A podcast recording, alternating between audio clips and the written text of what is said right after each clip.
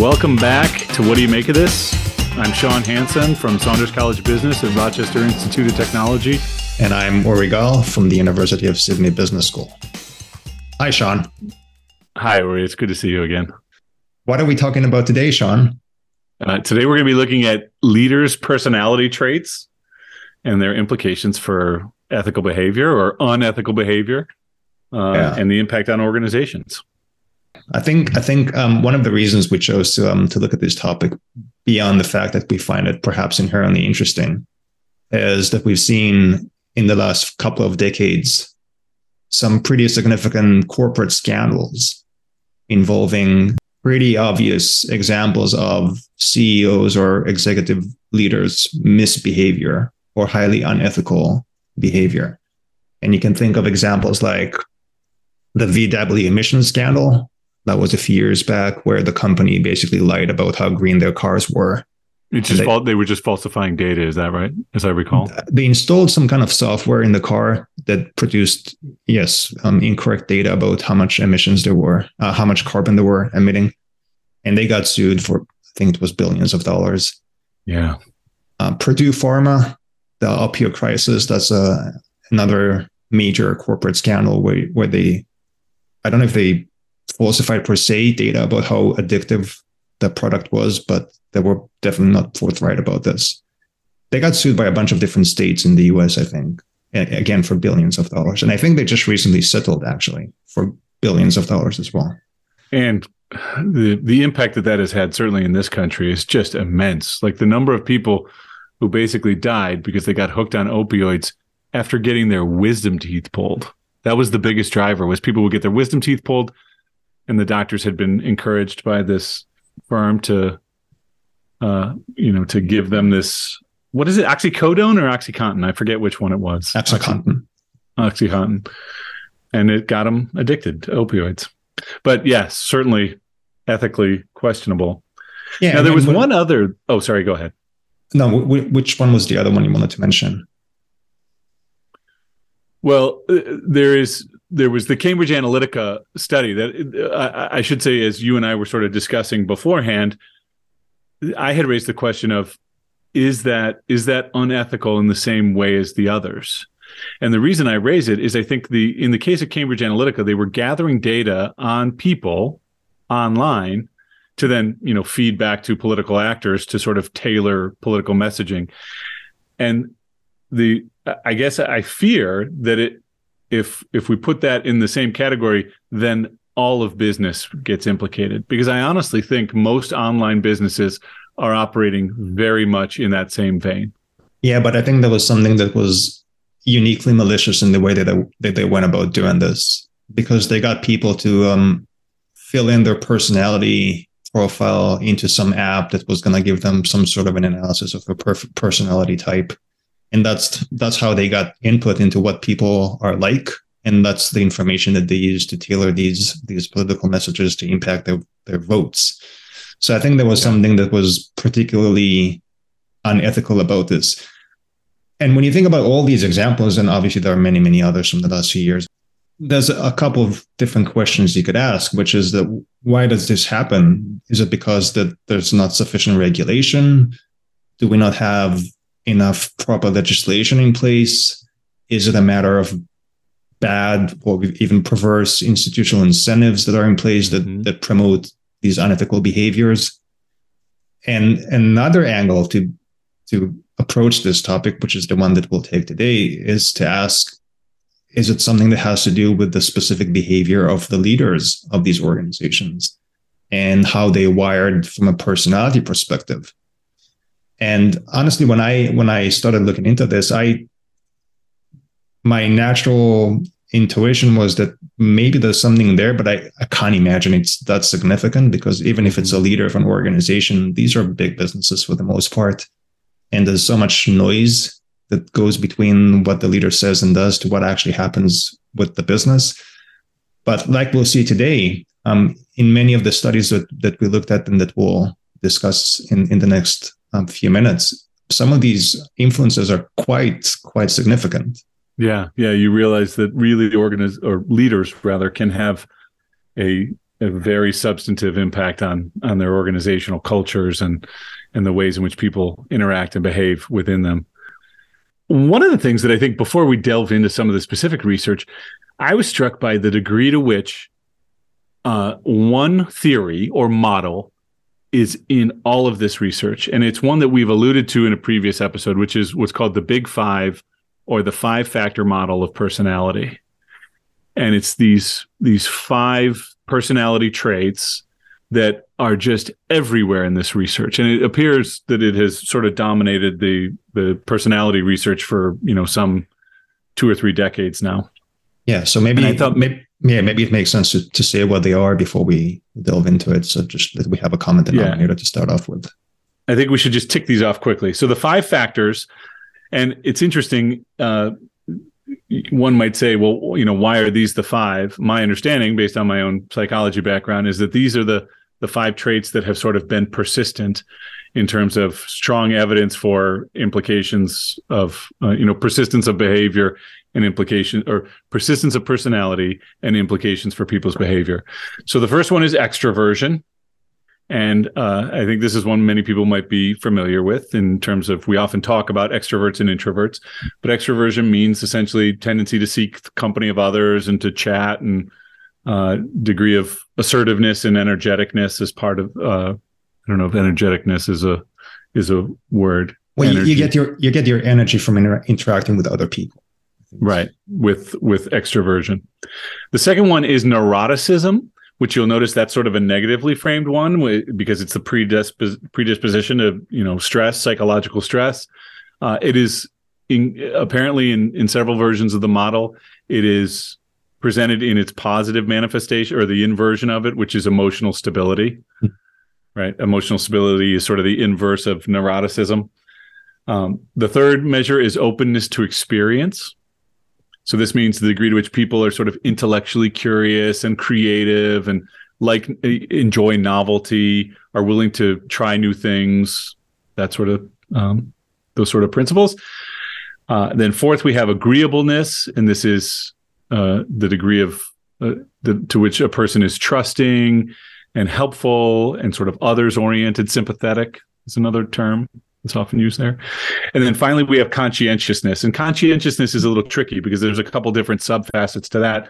But the big picture, it's sort of tendency to be organized or the degree to which people are dependable.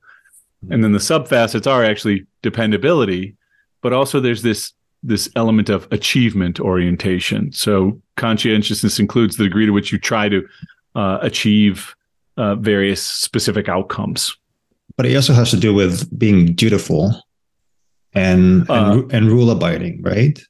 Uh, conscientiousness. Yes. Yes, that's right. So mm-hmm. those are those are all sort of the, well, the two sub facets that are regularly called out is dependability and achievement, mm-hmm. and the duty orientation I think falls under dependability. But it is yes, the sense of responsibility and duty and and even foresight that someone has. And like you said before, the, there's a ton of research on each of these dimensions that goes back decades.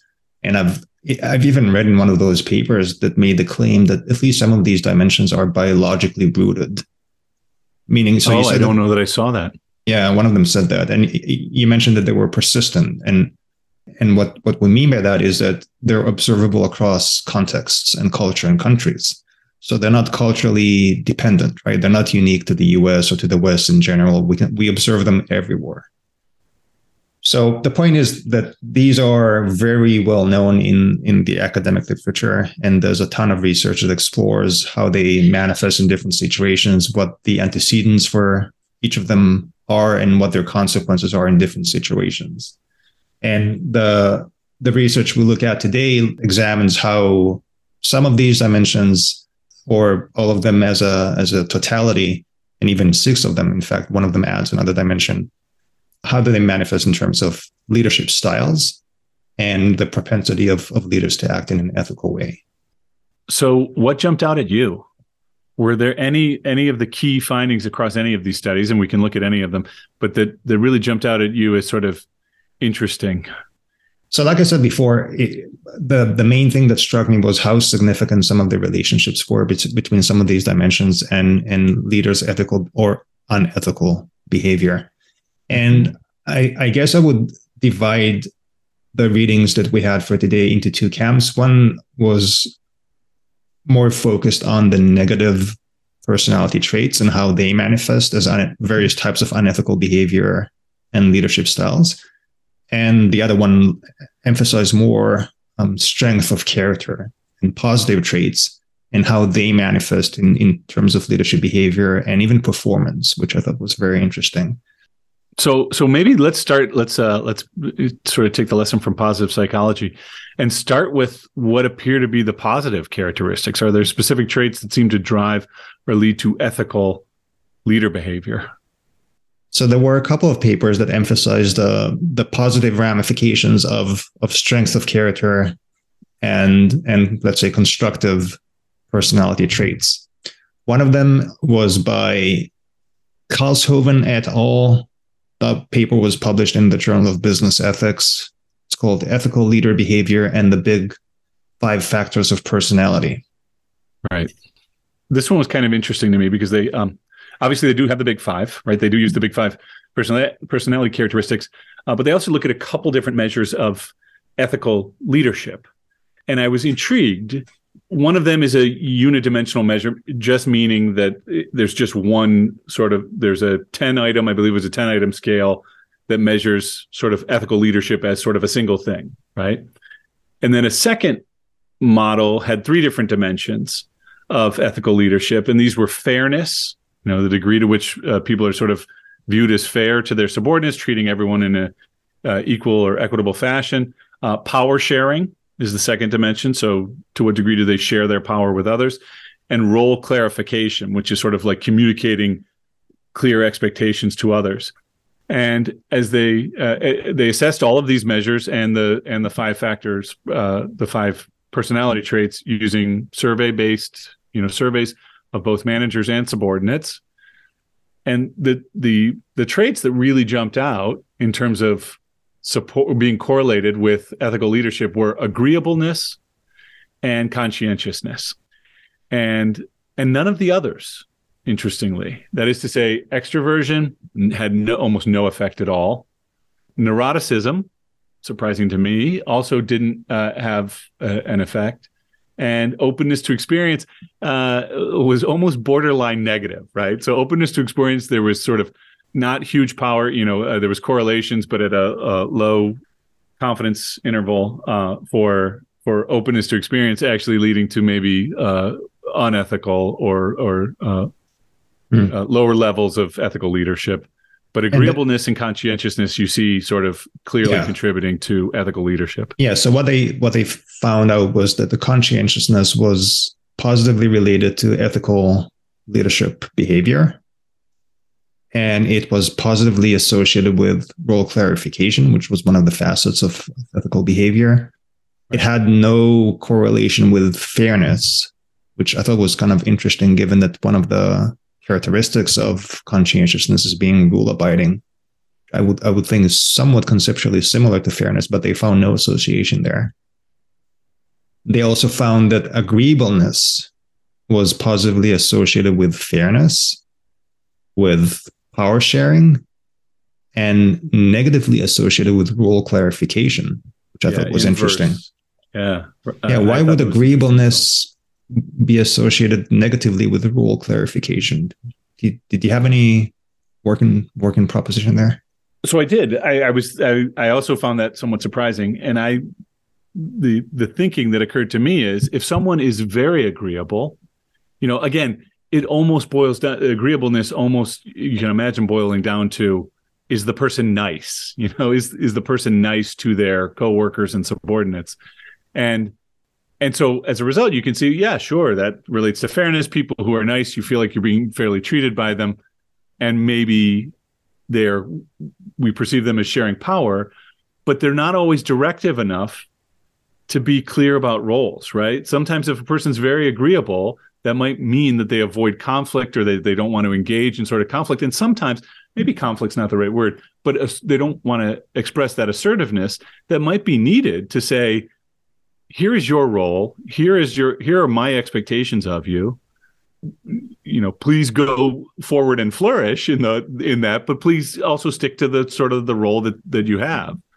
Yeah no that's so that's that, a good that point was my theory. Yeah that's a good I, I i think it's sensible. So people who are high on agreeableness perhaps would be less comfortable putting themselves in in possibly conflictual situations where the other person might um, not like what they have to say. So they would just you know not sit, not have that conversation and hope that the person figures out how to do their job on their own. Yeah, that, yeah. That, and they're that, still perceived as nice and fair, but you know, not maybe providing that kind of guidance. Whereas conscientiousness is almost the flip side there, where you know, if you're very conscientious and you're you know rule following and duty oriented, maybe you're not always you know the nice person, but you're very clear about here's the expectations and here's what we're trying to achieve, and and and hopefully doing it in an equitable fashion, but maybe not the the most um, touchy feely or cuddly fashion. My experience is that employees oftentimes appreciate, and I think there's research to back it up. They appreciate having clarity about what's expected of them, and we don't always necessarily want somebody who's just nice to us because that's not enough. I mean, nice is nice is nice, right? But but we, we we need to know what the what what what the boundaries of what we're supposed to do are, and how we need the parameters to be given to us to excel at our work. And if they're yeah. not given to us just because someone needs to be nice and not have a, a conflict or a difficult conversation, then that that might be a problem.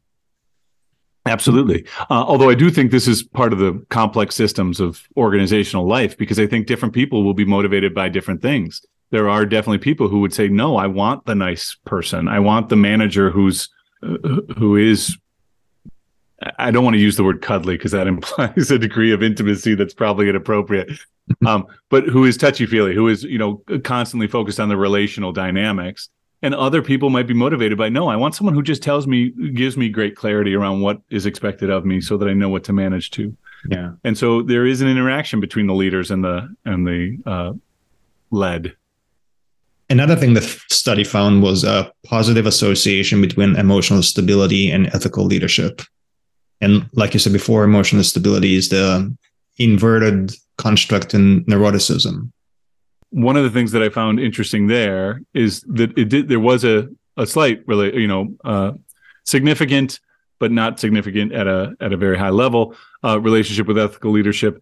But when looking at the subdimensions or the the the lower level three model, that emotional stability was only significantly associated with role clarification, not with fairness or power sharing, which is kind of intriguing. Yeah. So there was the other study that we looked at that had a very positive spin on the the inputs to ethical leadership. This was an article from Leadership Quarterly, uh, Sosik et al. And in this particular case, they they were sort of looking at what they refer to as upper echelon. So looking specifically at C-suite. C-suite meaning uh, chief, uh, a title that begins with chief. So chief executive, chief financial officer, chief information officer. That's the C-suite. Um, but sort of looking at C-suite individuals and saying, what's the impact of virtues on executive performance in those in those upper echelon roles?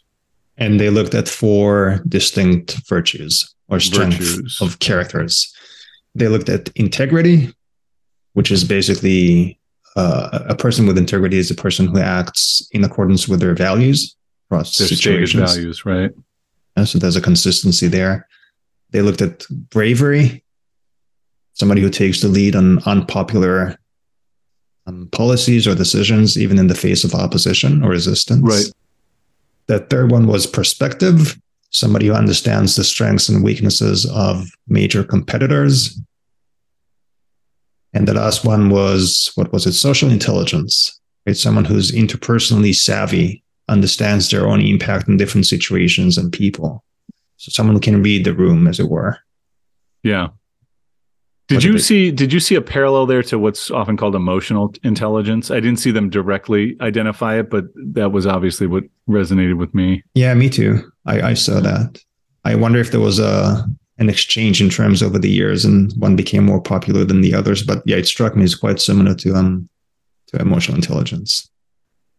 and they all had a significant influence, right? All four had a significant influence on executive performance. So this is assessments of the executive's performance, uh, higher levels of integrity, bravery, perspective, and social intelligence all influenced executive performance positively, but integrity by far had the biggest impact. How did they measure performance?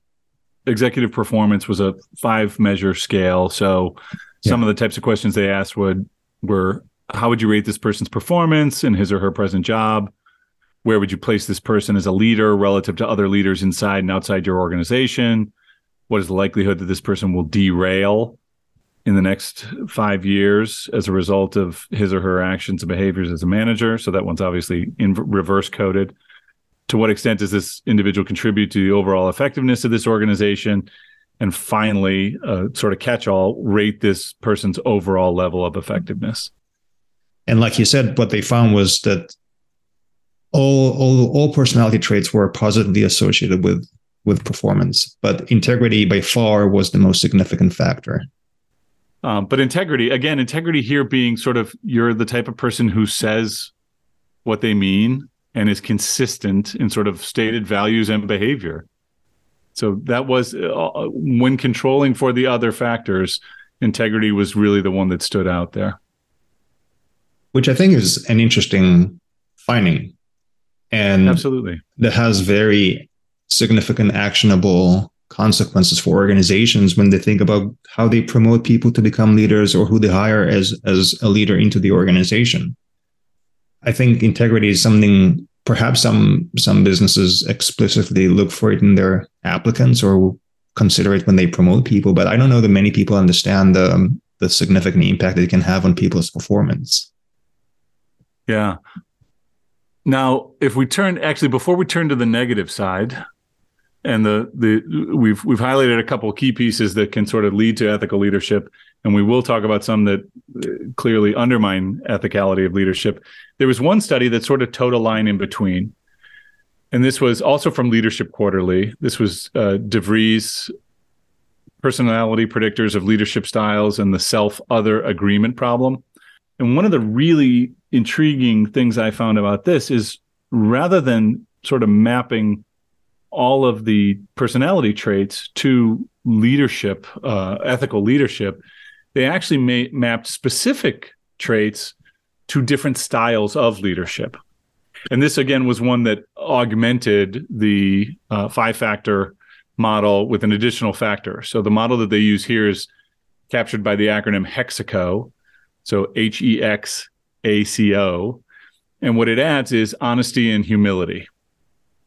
To the big five that we talked about. To the big five, right? The rest yeah. are sort of captured in, in one form or another, where neuroticism is inversely captured with something called emotionality.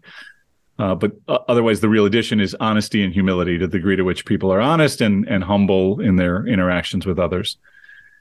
And with that addition, they sort of map four of those elements to specific leadership styles.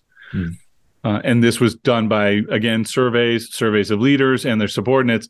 And what they what they found was that there's strong strongest relationships between humility or honesty and humility tends to be very strongly uh, aligned with ethical leadership as we've sort of looked at it so far. Extroversion is the most closely aligned with charismatic leadership, you know, the ability to sort of uh, draw people around oneself and sort of uh, get people interpersonally attached and excited about that leadership. Uh, agreeableness was mapped to supportive leadership, and then conscientiousness was strongly mapped to task task ordered leadership. And I did I did have the reaction that you know obviously these different leadership styles are not entirely unrelated, right? There's clearly going to be relationships between them. In particular, I would think ethical leadership, as we've talked about it so far, and supportive leadership, the idea of you know being a, a, a leader who tends to be very supportive of one's uh, one's subordinates, seems like there would be a very high overlap to me. Yeah, so the way um, they define ethical leadership is the demonstration of normatively appropriate conduct through personal actions and interpersonal relationships, and the promotion of such conduct to followers through two way communication, reinforcement, and decision making. Right. So yes, I, I think it makes sense. How would you boil that down in layman's terms? Do the right thing. Do the right thing repeatedly, transparently, and make sure that people understand what you're doing and why you're doing it, and encourage them to to foster similar patterns of behavior. That's good. I like it. Uh, so, what did you think? Did you did you find that one interesting? That sort of mapping of certain styles to particular personality traits. One thing that I thought was a bit surprising was that honesty and humility was negatively associated with task orientation. Yeah. Couldn't yeah. really understand why that would be the case. Again, I think it gets back to this sort of nice people don't don't drive for achievement in the same way. And we see this in a couple of these studies where sort of but an achievement is, orientation is inversely related to agreeableness and things like that. But this is honesty, right? If you're honest, right you would you would tell people what you expect them to do. So um, I guess I could I would want to look into that a little bit because it's it's honesty and humility, mm. which seem like they're not the same thing, right? to be honest doesn't necessarily mean you're humble. I know a lot of people who are very honest who I don't think demonstrate great humility. Yeah, that's true. I wonder why they they cluster them together. Maybe it's because they both start with an age. H-H. yeah, right. The the the we can't put two H's at the front of Hexaco. Yeah. um, but one of the other things that did come out in that study, which I thought was interesting, is they noted in the prior research that there are very weak associations between personality and leadership styles. So they found that evidence, but in general, that there's these weak associations. And what they attribute that to is low levels of self other agreement, meaning we ask you what your personality's like, and you say, you know, X, Y, and Z, and we ask your subordinates, and they give totally different answers, right? So it it raises this point about self perception of one's leadership style might be very different than the perception of those that you lead. And that alone to me is kind of an interesting thing. And uh, from a managerial perspective, it's a pretty good insight that uh, doing things like 360 degree analyses or reviews might might give us a lot of insight about ourselves that that we lack otherwise which i think is becoming a an increasingly standard practice in, the 360 review i yeah. think it has become quite quite widespread yeah have, have you done it before uh, I had to. I, I, say I had to do it because I I wasn't eager to do it. So yes, as a as a department chair, um, we did one. We did one last year. And did you uh, learn anything new? Pretty well. Did you did you learn anything new about yourself? Um, I think I did. Yeah, yeah. I would definitely say. I think some of the some of the points uh, for improvement uh, were probably things I hadn't really thought of previously. So I think it was. I think it was pretty insightful for me. Okay, which paper do we want to, want to talk about next? So now we turn to the dark side. And I think there were a couple really interesting ones. I think I would like to end with the one on narcissism. So maybe let's turn to a paper called CEO Bright and Dark Personality Effects on Ethical Misconduct. This was also from the Journal of Business Ethics. Uh, Van Scotter and De Diarolio. I wasn't sure where the middle name ended and where the last name began, but I believe that's how that one would be pronounced.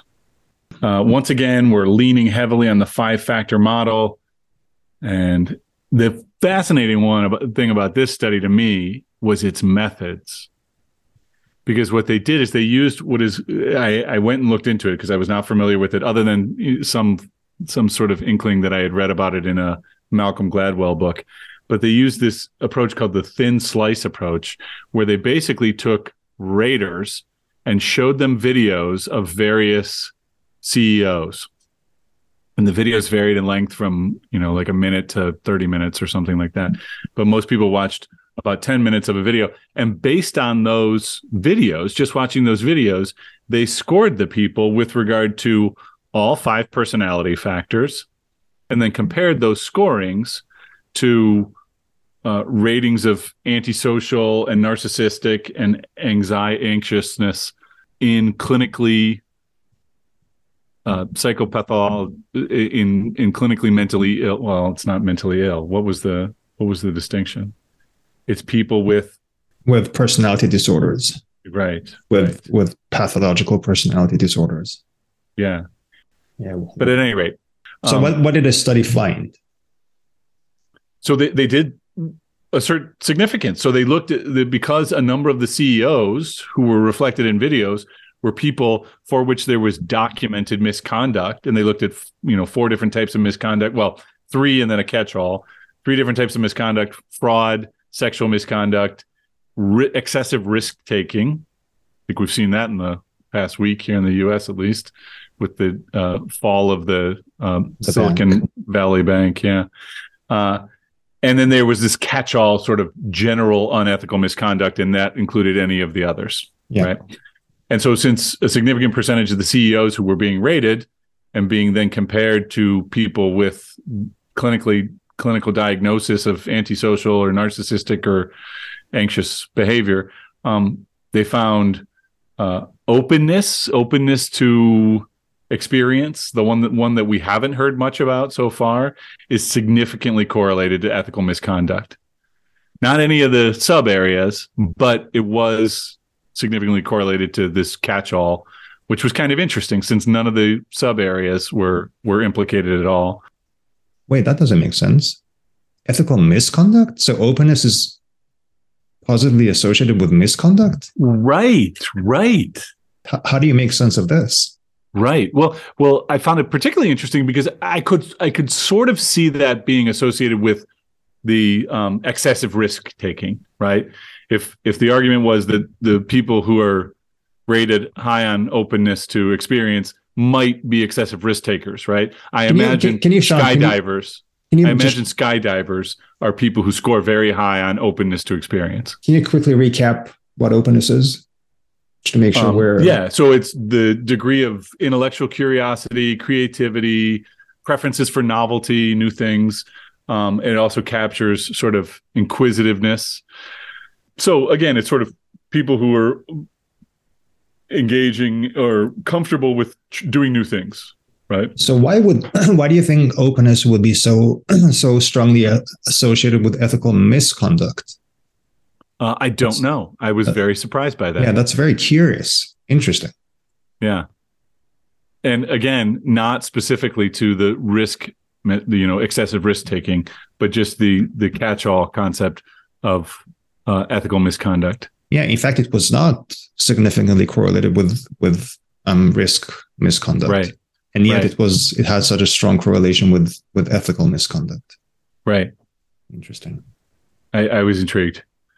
And then a less surprising result was that agreeableness is uh, negatively correlated, is significantly negatively correlated. So the more agreeable With with ethical misconduct. with ethical misconduct right right and with a couple of the subdimensions like fraud so Yeah. if people are agreeable or rated as agreeable the the likelihood of them engaging in fraud or excessive risk taking or ethical misconduct in general goes goes down significantly and they also found that conscientiousness is negatively correlated with fraud misconduct. only fraud right. Yes, only fraud. fraudulent misconduct. Meaning that more conscientious people are less likely to engage in fraudulent behavior. Right which is pretty intuitive right? That one's not too surprising. And consistent with consistent with what we saw before. Yeah, and, And then, then the last at- the yeah, they- last significant relationship there, which I don't also know how to explain, is that neuroticism, rated as neuroticism, not emotional stability, had a small but significant uh, correlation with likelihood of sexual misconduct. The really surprising one, though, though there to me was the openness to experience, which we have not seen implicated in any of these other studies almost at all, right? Like it's not showing up as sort of negative or positive, you know, is significantly related to any of the characteristics of leadership behavior. So that was that was quite intriguing to me. and then they looked at specific personality traits and their relationships to um, ethical misconduct fraud misconduct risk and sexual misconduct. And the most significant thing there was antisocial tendencies. And these are very strongly and positively correlated with ethical misconduct. And a single move a movement in a single standard deviation from the mean from the average of the antisocial distribution there can have a more than a sevenfold impact on ethical misconduct. Right. So if you're right, right, if you're more antisocial by a single standard deviation than somebody else, you're more than seven times more likely to, engage in, in ethical misconduct. And narcissistic behavior or narcissistic personality was had almost almost a, a similar impact, or I shouldn't say impact, That was had a almost similar association with ethical misconduct. So there we see a, a, a sevenfold increase and a, more than a fourfold increase in people's propensity to engage in fraud misconduct. Fraud and, specifically, yeah. Yeah, and fivefold increase to engage in sexual misconduct. So narcissism is a, a pretty good antecedents of a range of unethical behaviors. Yeah, the the the narcissism, by the way, the the narcissistic behavior, it didn't surprise me at all with regard to the association with sexual misconduct. Right? It's these are people who walk around thinking everyone in the world wants to sleep with them. Right? Like it's not that one's not too surprising. No, it's not. But the, but as you know, the effect is still is quite substantive. Did you when you looked at this? Did any one particular person came come to mind? A couple. This, uh, yeah, I think we all know people that fall into these various buckets. I couldn't help and, but thinking that. Um, I mean, to me, and this is not really a controversial political statement. I don't think. I was thinking Trump. Oh, oh God, yes, several of these. So, so that's so actually that's a great segue to the last study. Okay, yeah, okay. I, I, agree. I, it's like the a whole study, study, that was devoted to this one individual. I, I thought. thought the exact same thing. absolutely, absolutely. So um, the last study was in Academy of Management Discoveries, uh, and this was in 2021. It's O'Reilly, Chatman, and Doerr, and it's called "When Me Trumps." Well, they actually put Trump in the title there. "When Me Trumps We," using it, of course, as a verb in that case. Narcissistic leaders and the cultures they create, but it might not have been incidental. And at any rate, the the the assessment here is well, first of all, they did five distinct studies. They the they they build across these five studies from a general assessment that narcissistic personality tends to lead to less emphasis on collaboration and integrity and they build it up to uh, across the five studies to make a pretty persuasive case i felt that basically narcissistic leaders engender narcissistic cultures hmm. Within organizations can have a real p- impact on the organizations they they lead and can create environments in which individuals, even if they themselves do not score high on narcissism, are much less likely to be collaborate, collaborative and much less likely like, less likely to demonstrate integrity in their own professional lives. There were several statements in there that absolutely uh, made me think of the former president. Well, perhaps and, the future president as well uh, the way the way things are going. We will see. I thought there were a few a few interesting things that they pointed out here. So when they when they review previous literature, they pulled out some of the main findings from that literature in terms of the impacts of narcissistic leaders. So and I which I thought was were very very interesting. So one of the uh, some of the things that they that they indicated was that they um, have a, a stronger proclivity to manipulate earnings their companies tend to have less effective accounting controls. They tend to, um, and that that specific thing made me think about Trump as well. They they tend to uh, engage in protracted lit- litigation, even when they know full well that they have small to no chance of winning it. Yeah, can't admit they're wrong. They were slower to recover. Their companies were slower to recover from financial crises, and they had reduced corporate governance structures. So, you know, these studies are quite telling in terms of the the impact that narcissistic leaders have on their organizational culture and and the structures and the processes that and the norms and the values that characterize these these businesses. I thought that was quite telling. Yeah, absolutely. They, and they also had um, in in the literature that they cite, it shows that having narcissistic narcissistic leaders also has a very significant impact on the behavior of employees. So it leads to more employee absenteeism, employee sabotage, employees feeling less satisfied, more stressed out, and having lower levels of commitment to their jobs. Right. And, well, and my initial reaction to this was, well, you know, of course, basically, if you work for a jerk, you're like, oh, I don't, you know, I'm not going to have the same commitment and purpose if if I don't if I find that the person I'm working for lacks integrity and is is a jerk, essentially, mm-hmm. right? But I think that across the five studies, I think I was quite persuaded that it is not just you know individual dislike for the executive, but actually that it engenders a certain culture across the organization. Yeah. So that again, people who even though in their private lives might have great focus on collaboration, you know, might be very collaborative with others and show great integrity, but when they're in an organization that's led by narcissistic people or a narcissistic person, they will often uh, mirror those behaviors in their own in those in their work lives. Okay, well, let's sum it up and see where we're at given what we've given our discussion so far. And maybe just to recap, we've started by talking about various corporate scandals and how there are various ways in which we can account for, account for them or make sense of them in terms of legislation and, and um, regulations and, and so on and so forth. But we focused on a, a different angle, which is the personality traits of the leaders of, the, of these corporations that that had had these scandals. And all of the studies that we looked at indicate pretty clearly in, in slightly various varied ways, but they'll all have a, I think, a pretty similar takeaway, which is that the personality of the leaders of, of organizations have a significant impact on both on the behavior of individual employees within the organization, on the culture of these organizations, and on the decisions and, and the actions of these organizations, which they take as a whole. Agreed.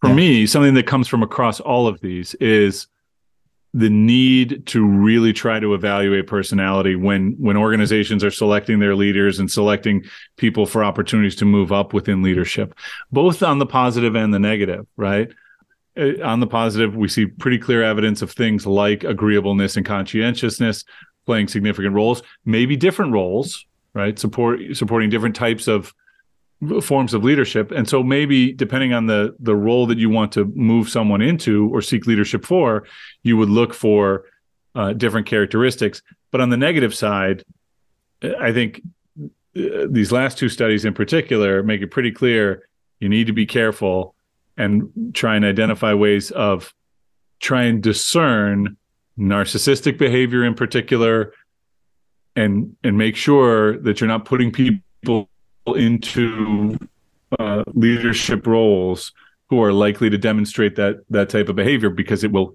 carry over to others. It will leach out of the individual and into the culture of the organization. One point I think we should emphasize, or that I find interesting, is that we started off by saying that much of the research on the on the Big Five made the argument that these are, in the very least, consistent, and fairly stable traits that people have and some of the research even claims that they're biologically rooted. And I wonder if this is really the case. What do we as organizations, what, what can we do? Is it a matter of just getting the right people in the right spots? Because if these things are really as immutable as some of this research seems to suggest, there's not much that we can do to you know, train people up to be less narcissistic or more conscientious or is it a matter that we can actually apply various techniques, training methodologies in order to make people more, you know, have more character strengths and, and less of these negative and maybe even corrosive personality traits? At least one of the papers on on the character on um, the character strengths did make the point that these can be acquired.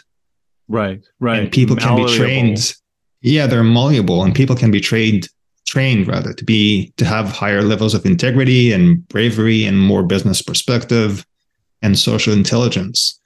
Yeah. so it's not like you're stuck with what you were given. There's actually room and space for organizations to engage in various developmental activities to help their leaders become more of those or to have more of those things. So these are not immutable traits. But much of the other research I think uh, has a more kind of I don't know if I want to say biological, deterministic, maybe more deterministic, or it treats these traits as being more immutable. And by immutable, I mean that they're not easily changed, even with training and and development. Well, well, Right, what's, where right. where do you land on this? On this? So the the the one place uh, I I land is, or the the one of my takeaways is, even if you can't necessarily change personality, one can become aware of one's blind spots. Right. So if you look at your, if you do a, an honest sort of assessment of your, or, or at least attempted honest assessment of your own personality, then it might make you aware of, you know, what are the the areas of leadership that I am likely to be um, maybe naturally deficient in, and it can set uh, some targets for for managers and for leaders to say, okay, I'm not always the most agreeable person, so I would probably score low on agreeableness, and that means that you know some of my the people who work for me might uh, not feel like they're entirely supported or like they might feel that I'm not always being entirely fair. And therefore I need to pay special attention to being very fair in my you know assignment of tasks in my distribution of resources in my communication to uh, employees i need to focus on things like fairness and power sharing and role clarification because my personality might not lead me there naturally I have a question for you. So, um, the whole notion of testing and evaluating people's personalities as part of the recruitment process is not new. We've been doing this for decades. yeah What new insights do you think we can extract from these papers, from these studies, that shed shed new light on on what organizations are doing? I, I do worry about that a little bit, honestly. Even after reviewing this research and seeing that there are clear relationships between personality traits and ethical leadership behavior, I, I feel like it is too deterministic. Like we're saying, well, you are just the sum of your personality traits, and and I don't, in my own uh, sensibilities, I don't want to concede that concept. What do you You think ever the the movie? Gattaca? You ever see the movie Gattaca? no. So it's a sci-fi-ish movie, but it's a, it's it's a society in which basically you are determined by your genes, right? So uh, everyone knows ahead of time what your genetic profile is, and based on that, you will be assigned to jobs that are appropriate. You'll be given uh, opportunities that are appropriate, and and it is entirely based on your genetic profile. And uh, given your own uh, dystopian perspective, you would love this movie. Although it's sort of the opposite, because in the end, uh, well, clip that out because otherwise I just gave a spoiler alert. But So you feel like given too much uh, given too much weight to things that we can either do nothing about or very little about, like our personality traits, presumably has a certain unethical tinge to it because it kind of Uh, discriminates it- against people based on something that they have no or little control over. it worries me. Yeah, Right. yeah. Or, or I guess that's a that's an empirical question. Do they have control over? Can they engender different traits, at least behaviorally, if not sort of in their own uh, mental states?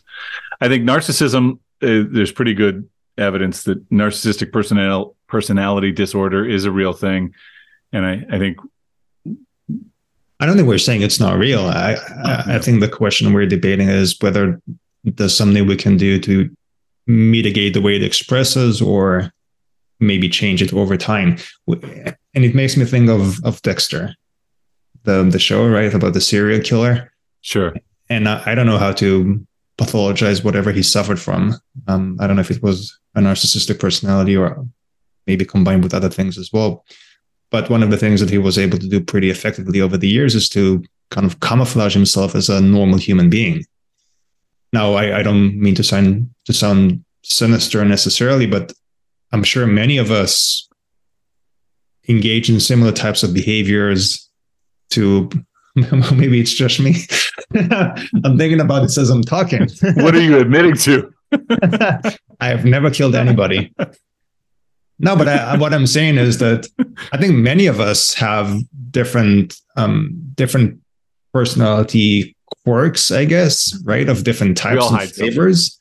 It's not necessarily all- just hiding them, but you know, we know that in order to um, to socialize into society and to have constructive and proper relationships with different people, we have to emphasize some aspects of our personality and and, and mitigate or subdue others. I think it's just something that we do as as competent members of society. So I, wonder if the same thing can be said about organizational leaders.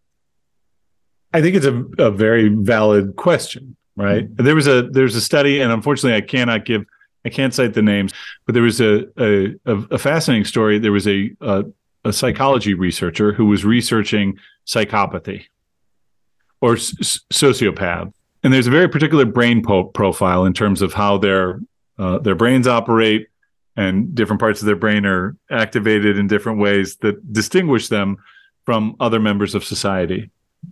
And he was running two so- studies at once, and one was the the sociopaths, and the other one was I forget what it was. It was like family members, but they were all brain scans. Mm-hmm. And they discovered he in one he was going through the stack and he said, "Oh, this was put in the wrong stack. This is should go in the sociopath stack." And when he then looked into it further, it was his own profile. It was his personality profile, and he discovered that he was essentially a sociopath. But he had not lived his life in that way and didn't demonstrate those characteristics. Yeah. So what's so, what's it? What so we're not prisoners of our own biological deter, biologically determined tendencies, is what you're right. saying. I think the conversation is worthwhile, and yeah. we do need to consider the ethical consequences or ethical sides of pigeonholing, or maybe even excluding individuals from certain positions based on some personality tests that we might give them. I yeah, well, I think it's totally understandable for organizations to do that because we do want to understand who we're hiring and what they're what they're like and what kind of behaviors they're likely to exhibit. But I, I do think we need to to be cautious about being overly deterministic with this. I agree. I agree. But it also this this type of research might give us insights in terms of leadership development, right? If we have people and we do understand their personalities, then again, it might suggest areas where uh, we can try to offer training or insights that help shore up potential uh, weaknesses based on personality traits. Yeah, I think that's a very useful way of approaching this. So rather than giving people these tests and excluding them or not promoting them based on the scores because they happen to be high on trait narcissism, for instance, we could use this information to offer them more help and target the specific areas where they might need more development. Yeah, I like that approach. That's a very constructive non-deficit based approach. All right, let's go with that one. Okay, so let's wrap up the conversation and move on to some of our favorite things.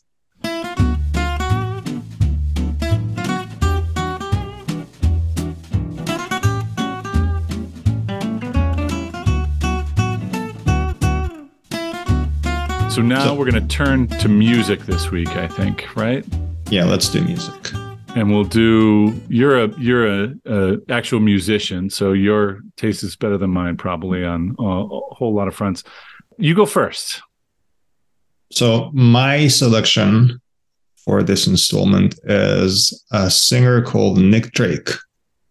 Some people may know him. He was an english musician singer songwriter and a guitarist uh, he, leave, he lived, uh, uh, I want to say he was born in the 40s or 50s, and he's no longer alive. But in the time that he was alive, he, he put out, I think, two or three albums. And his music, I usually describe it as painfully beautiful. It's extremely mellow, extremely melodic, and super honest. When when you listen to his music, it's very it's very stripped down. It's basically his voice he uh, he strums uh, on the guitar, classical guitar. There's there's very little effects or production on top of this, and it's just pure and and beautiful. His voice, the guitar, and some strings perhaps on some of the tracks, but it's just really really simple and beautiful music. So I'm, and, I'm familiar with the song Pink Moon, but I think that's the only one I know.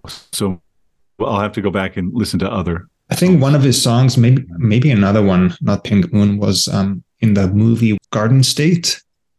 Yeah, right? that, yeah. that was. I, I remember the movie. I'll look it up. Very. So cool. anyway, it's beautiful music. Check it out.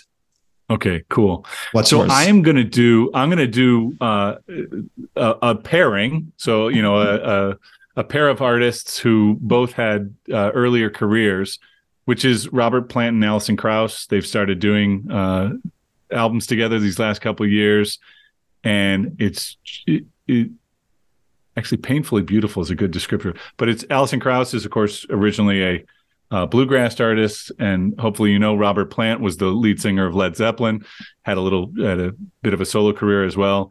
But these uh, albums that they've done these last couple years are just, um, it is a great pairing of what I would have thought were very distinct sounds. What kind of music did they did they make?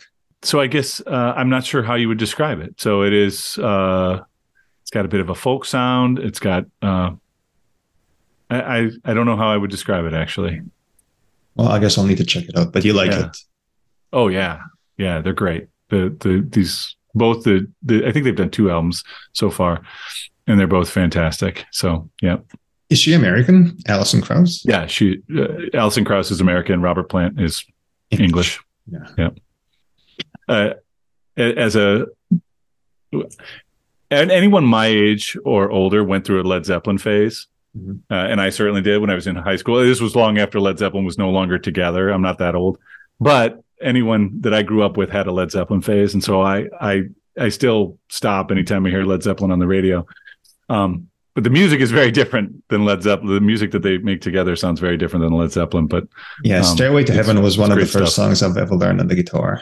Playing the guitar. nice. And it re- reminds me of um, Wayne's World, that movie. That there's a scene in the movie where he goes to a guitar store and there's a sign there. No Stairway to Heaven. No, yeah. Garth, right? Garth is the character. I think so, yeah. Yes. Cool. Okay. I think Let's wrap it up. Yeah, we've reached the end of the, the line here. All right. Talk to you next week. See you later, Sean.